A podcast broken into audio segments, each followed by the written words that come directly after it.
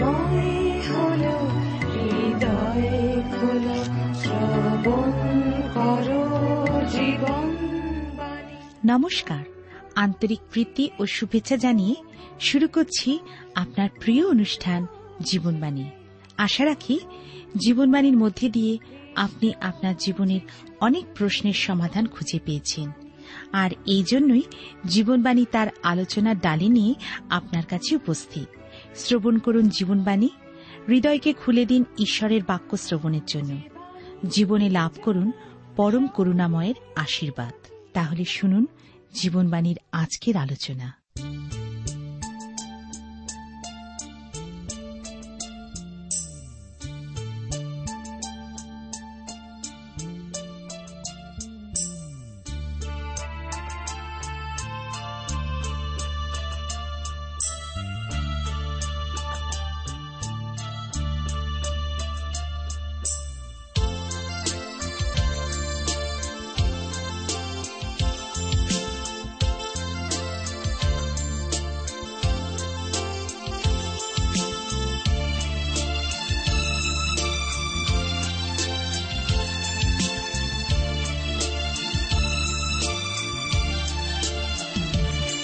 আমি তোমাকে ভালোবাসি,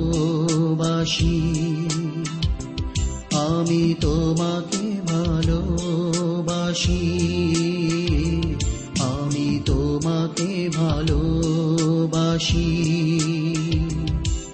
না পিছে ফিরব না, তোমার সামনে নত জানব, যদি চলতে পারি তোমার পথে, যত দুঃখ কষ্ট আসু জীবনে, না পিছে ফিরব না, তোমার সামনে নত জানব,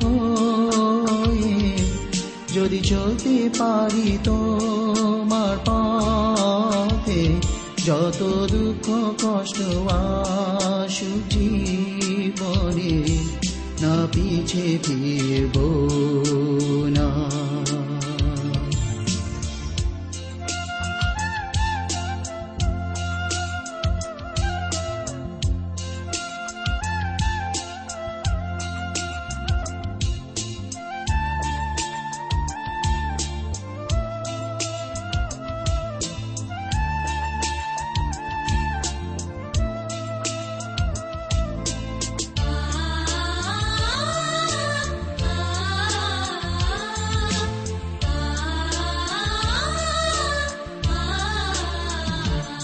আমি তোমারি স্তুতি করি, আমি তোমারি স্তুতি করি,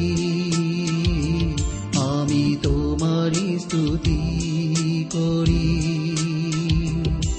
না পিছে ফিরব না,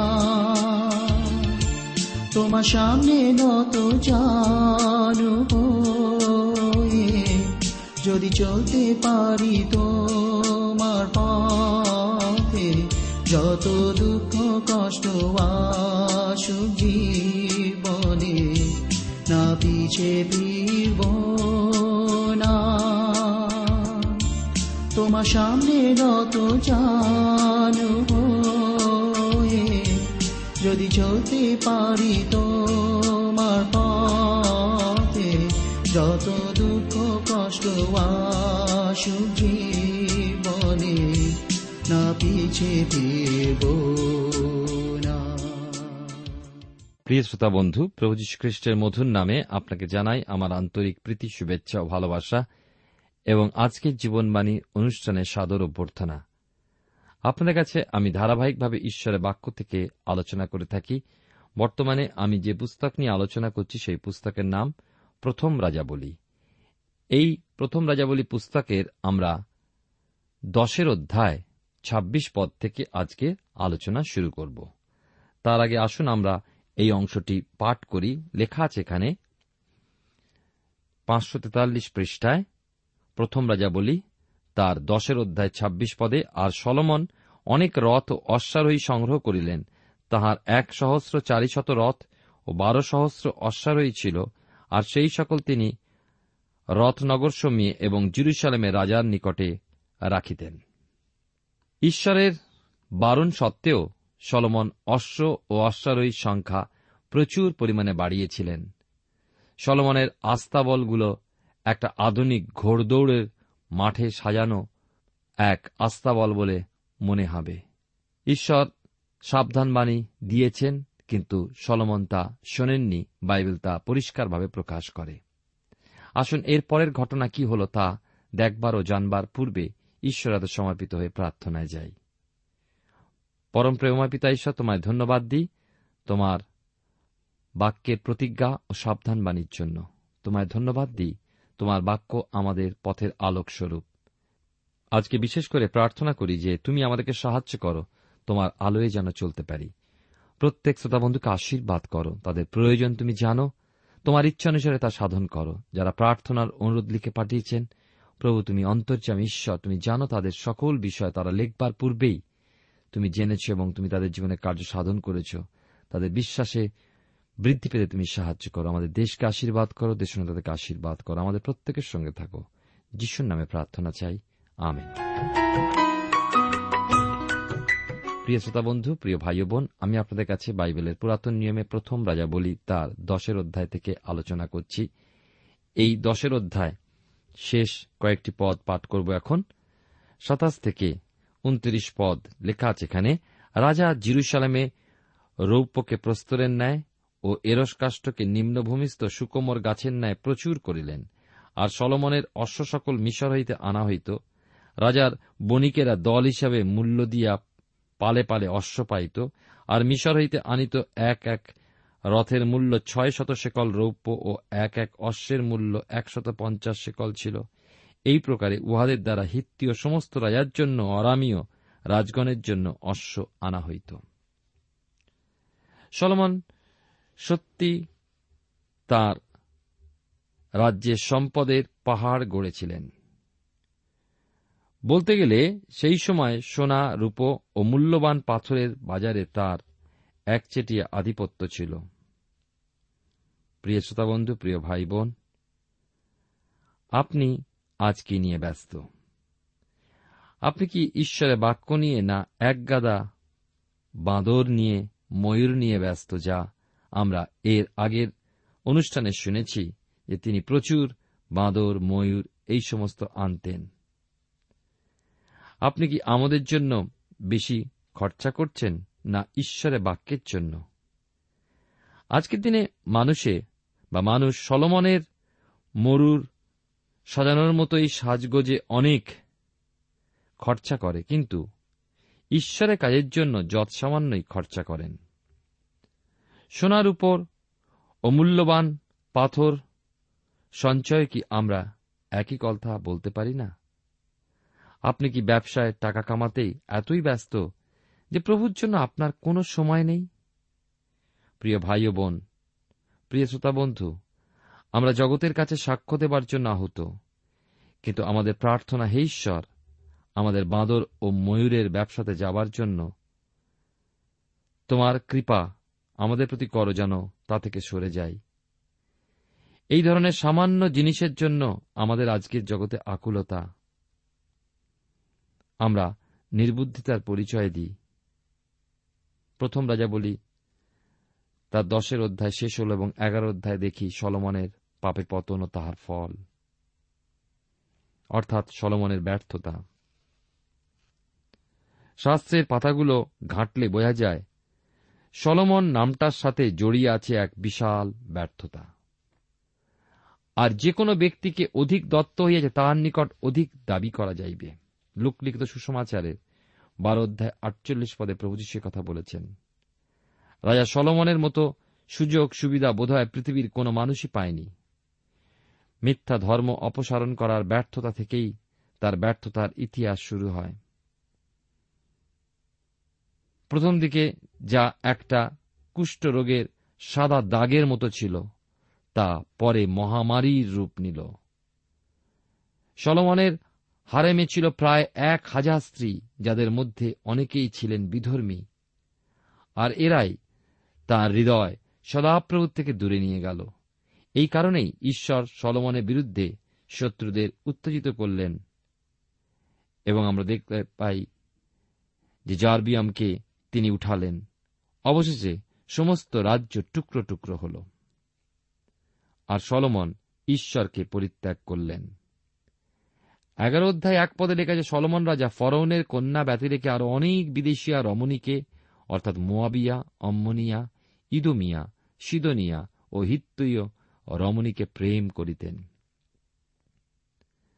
স্ত্রীলোক সম্বন্ধীয় ব্যাপারে সলোমন তার জীবনকে তার পিতা দাউদের মতোই চালনা করছিলেন, কিন্তু দুঃখের বিষয় রাজা দাউদের জন্য ভালো দিকগুলো তার জীবনে কার্যকারী করার ইচ্ছা বোধ হয় তার ছিল না।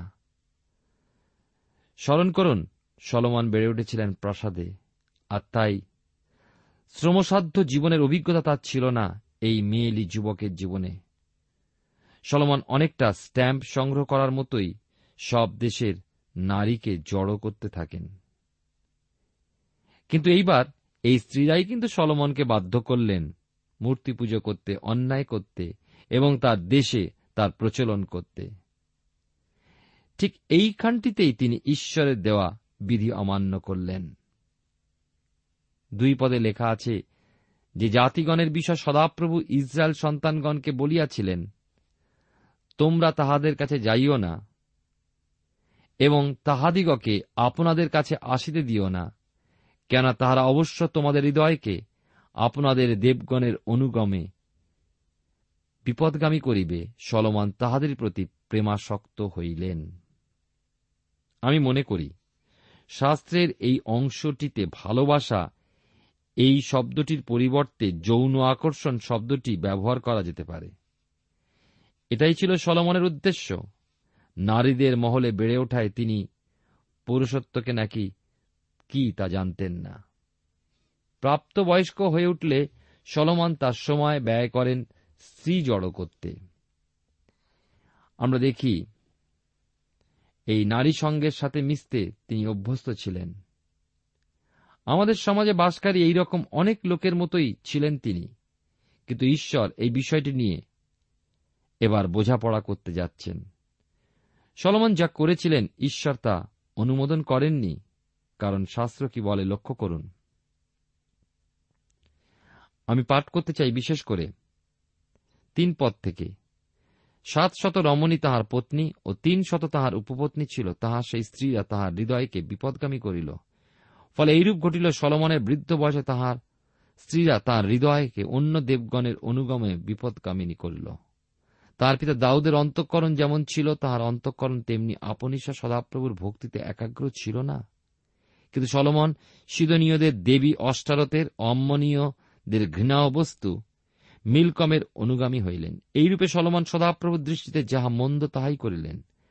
আপন পিতা দাউদের ন্যায় সম্পূর্ণরূপে সদাপ্রভুর অনুগামী হইলেন না।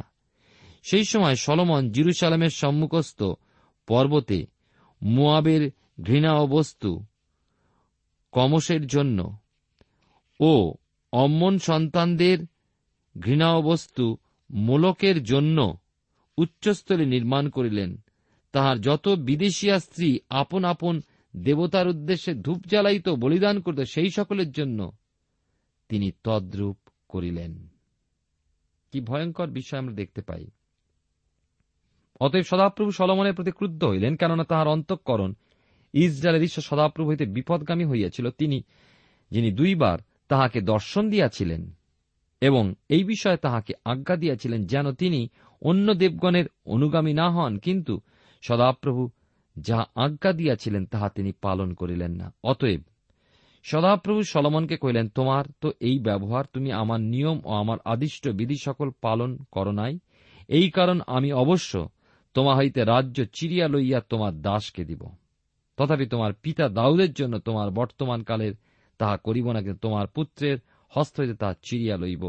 যা হোক, সমুদয় রাজ্য চিরিয়া লইব না, কিন্তু আমার দাস দাউদের জন্য ও আমার মনোনীত জেরুজালেমের জন্য তোমার পুত্রকে এক বংশ দিব। আমরা দেখি ঈশ্বর সলোমনের উপরে ক্রুদ্ধ হলেন। আসুন ঈশ্বরের বাক্য পরিষ্কারভাবে আমরা বুঝতে চেষ্টা করি। আমরা অনেককেই বলতে শুনি, দেখো সলোমনকে এত স্ত্রী দেখি রাখা যদি ঈশ্বর অনুমতি দিয়েছিলেন। ইতিহাসের তথ্য তাই বলে যে সলোমনের হাজার স্ত্রী ছিল, কিন্তু এর জন্য ঈশ্বরের মনোভাব কি ছিল তাও আমরা জানতে পাই। ঈশ্বর সলোমনের উপরে ক্রুদ্ধ হলেন। ঈশ্বর বললেন তিনি সলোমনের কাছ থেকে সমস্ত রাজ্য কেড়ে নেবেন না, কেবল এক গোষ্ঠী পড়ে থাকবে সলোমনের পুত্রের জন্য, এবং সেই গোষ্ঠী হলেন বেঞ্জামিন গোষ্ঠী। সলোমন ছিলেন জিহুদা গোষ্ঠীর এক সদস্য, তাই স্বভাবতই এই গোষ্ঠীও তার পাশে দাঁড়াবেন। সুতরাং দাউদ পরিবারের পাশে শেষ পর্যন্ত আমরা দেখি জিহুদা ও বেঞ্জামিন এই দুটি গোষ্ঠী থাকলেন, আর উত্তরে অন্য দশটি গোষ্ঠী। আমরা দেখি সলোমনের শাস্তি। এবারে আমরা সলোমনের রাজত্বকালে শেষের দিকে এসে পৌঁছেছি। ঈশ্বর এই লোকটির জন্য এইবার ঝামেলা বিপত্তি আলোড়িত করে তুললেন। বাইবেলে লেখা আছে যিশাইয় সাতান্ন অধ্যায় একুশ পদে, আমার ঈশ্বর কয়েন দুষ্ট লোকেদের কিছুই শান্তি নাই। সলোমন এতদিন শান্তি ভোগ করেন, কিন্তু এই প্রথমবার তার রাজত্বকালে যুদ্ধের ঝড় নেমে আসছে।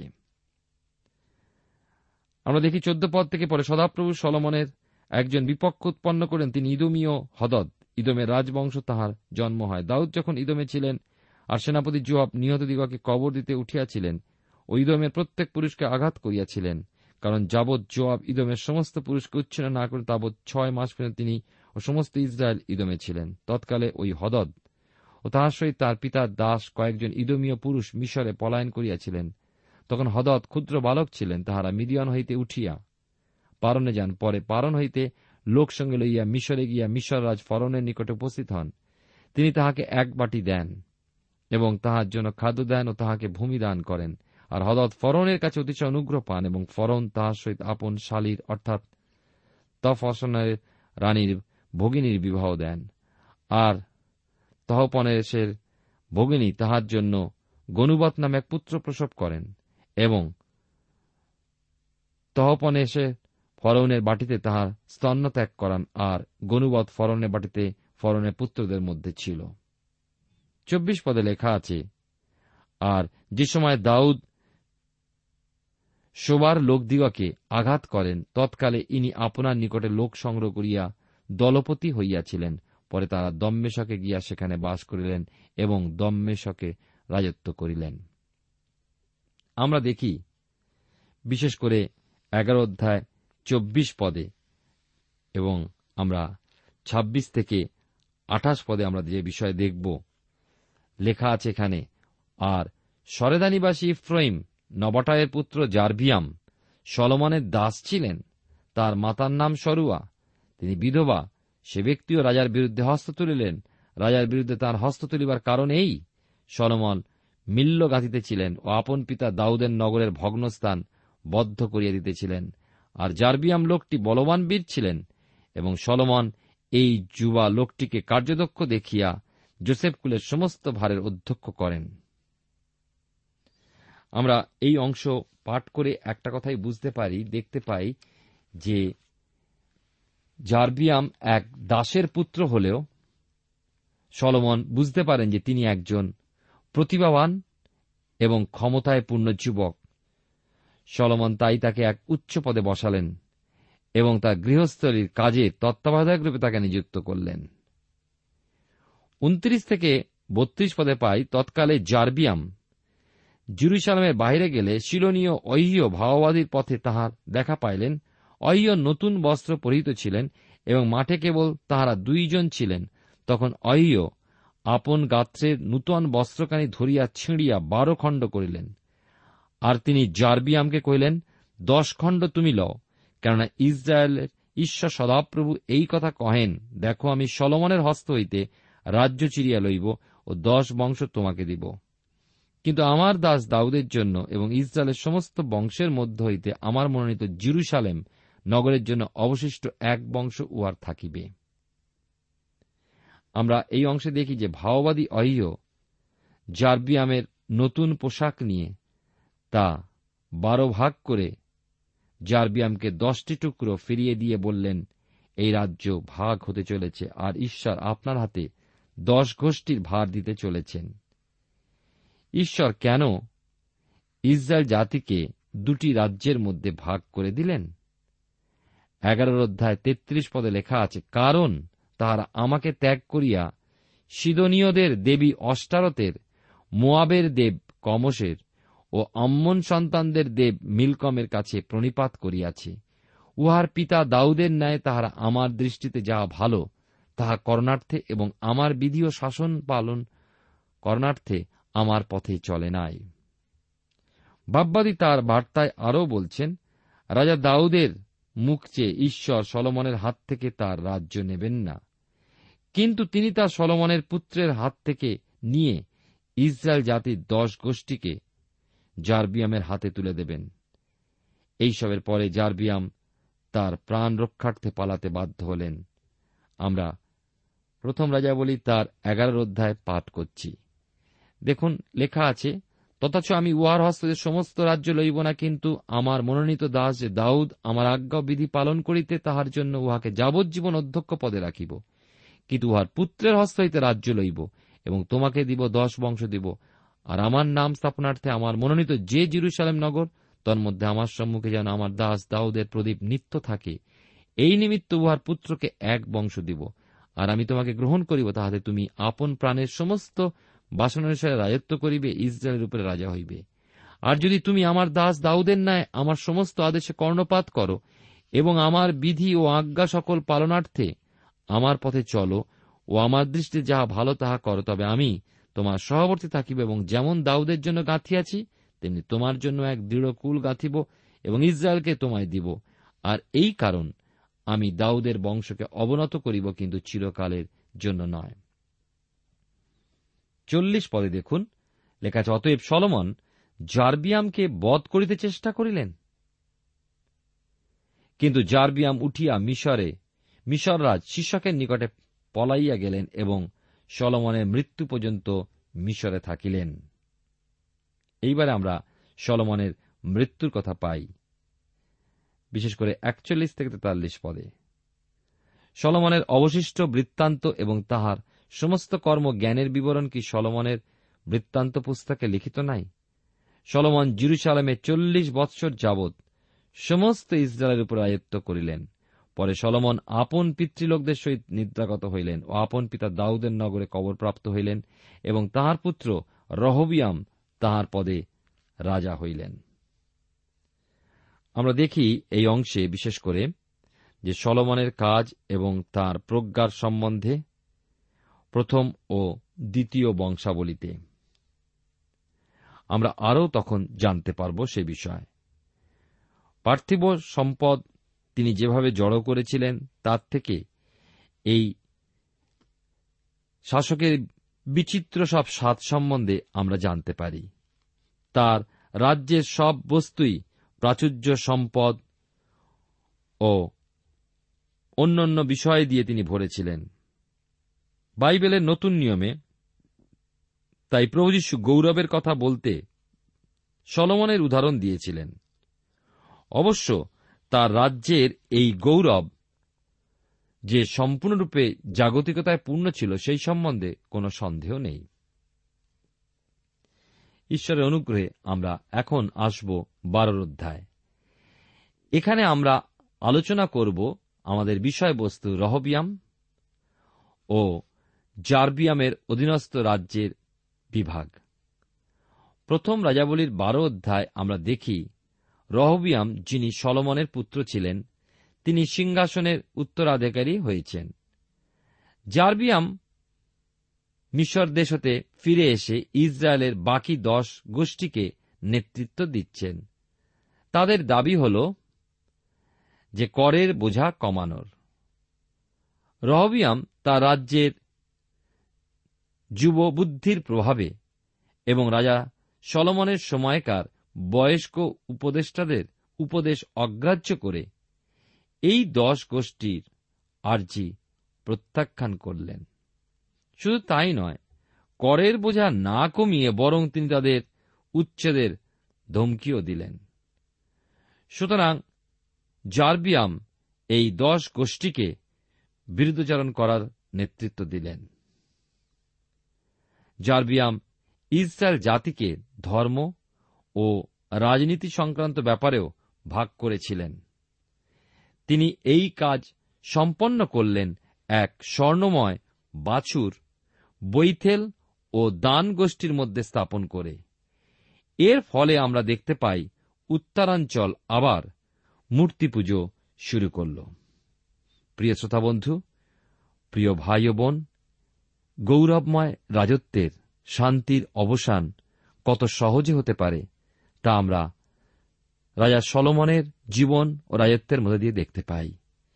ঈশ্বর কত আশীর্বাদ করেছিলেন, কিন্তু তার সেই জীবন যা ঈশ্বর বিরুদ্ধ, যে জীবনের মধ্যে নৈতিকতার অভাব ছিল, ঈশ্বরের প্রতি অবাধ্যতার ছাপ বেশি প্রকাশ পেয়েছিল, তা শেষ হল। এবং শেষ এমনভাবেই হল যে বিচ্ছিন্নতা বয়ে নিয়ে আসল, অভিশাপ বয়ে নিয়ে আসল, যে বিষয় আমরা আগামী অনুষ্ঠানে শুনব। আসুন আমরা ঈশ্বরের হাতে সমর্পিত হয়ে প্রার্থনায় যাই, যেন আমাদের নৈতিক জীবনকে শুদ্ধ রাখি, তার বাক্য দ্বারা আমরা যেন চালিত হই, যেন নিজের বুদ্ধি জ্ঞানকে যেন প্রাধান্য না দিই, এই জগতের জাগতিকতা উশৃঙ্খলতার মধ্যে নিজেদেরকে হারিয়ে না ফেলি, কিন্তু পবিত্র ঈশ্বরের পবিত্র যে আজ্ঞা তার ইচ্ছা অনুযায়ী আমরা যেন চলি, যা কঠিন নয়, কারণ প্রভু যীশু বলেন, হে পরিশ্রান্ত ভারাক্রান্ত লোক সকল, তোমরা আমার কাছে এসো, আমি তোমাদেরকে বিশ্রাম দেব। তাঁর জোয়ালি যে লঘু তাও তিনি বলেছেন।